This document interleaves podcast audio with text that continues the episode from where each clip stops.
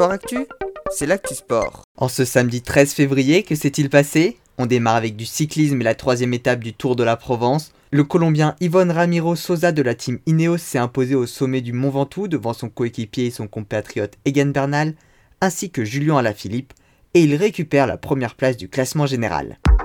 En football, début de la 25e journée de Ligue 1, Paris a battu Nice 2 buts à 1. Toujours en football mais en Angleterre désormais, dans le choc de la 24e journée de Premier League, le Leinster a battu Liverpool 3 buts à 1.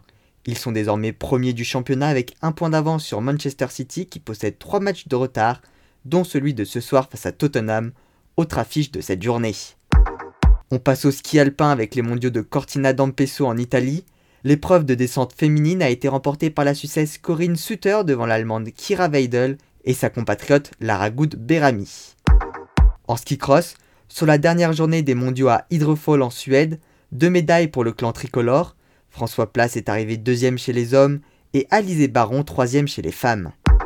Et en biathlon, le sprint féminin des mondiaux à Poliuka en Slovénie a été remporté par Thierry Lecoff devant notre française Anaïs Chevalier-Boucher.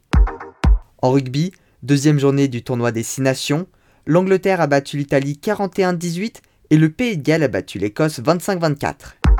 Enfin en tennis, Suite de l'Open d'Australie, Kristina Mladenovic, dernière française en lice, s'est faite éliminer au troisième tour. Il n'y a donc plus de tricolore sur le tournoi australien. Parmi les joueuses qualifiées pour le prochain tour, l'Australienne Ashley Barty, la Belge Elise Mertens et l'Ukrainienne Elina Svlitona. Chez les hommes, qualification de l'Espagnol Rafael Nadal, des Italiens Fabio Foghini et Matteo Berrettini, des Russes Andrei Rublev et Danil Medvedev, et du Grec Stefanos Tsitsipas.